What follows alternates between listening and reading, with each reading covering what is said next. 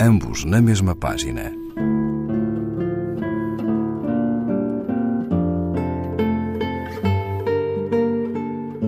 Um programa de Raquel Marinho.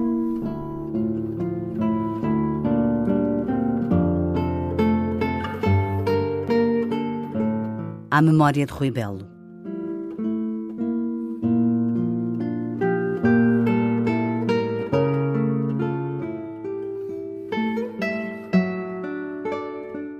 Provavelmente já te encontrarás à vontade entre os anjos e, com esse sorriso, onde a infância tomava sempre o comboio para as férias grandes, já terás feito amigos, sem saudades dos dias onde passaste quase anônimo e leve como o vento da praia e a rapariga de Cambridge, que não deu por ti, ou se deu, era de Vila do Conde.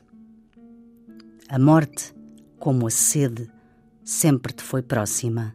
Sempre havia a teu lado, em cada encontro nosso, ela aí estava.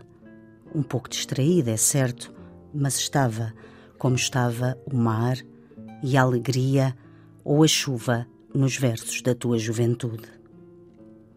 Só não esperava tão cedo vê-la assim, na quarta página de um jornal trazido pelo vento, nesse agosto de Caldelas, no calor do meio-dia, jornal onde, em primeira página, também vinha a promoção de um militar a general, ou talvez dois, ou três, ou quatro, já não sei.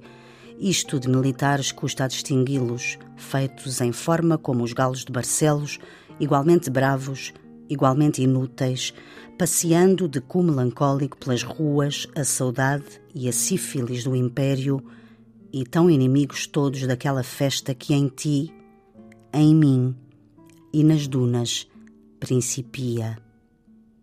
Consola-me, ao menos, a ideia de te haverem deixado em paz na morte. Ninguém na Assembleia da República fingiu que te lera os versos Ninguém, cheio de piedade por si próprio, propôs funerais nacionais ou, a título póstumo, te quis fazer visconde, cavaleiro, comendador, qualquer coisa assim para estrumar os campos. Eles não deram por ti, e a culpa é tua. Foste sempre discreto, até mesmo na morte.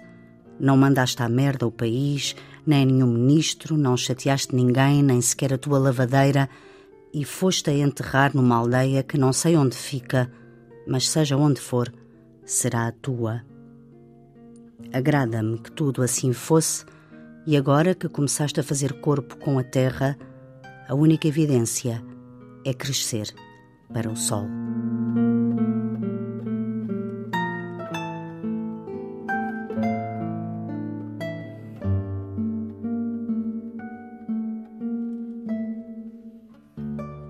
Eugênio de Andrade, Poesia, página 265, edição Assírio e Alvim. Ambos na mesma página. Um programa de Raquel Marinho.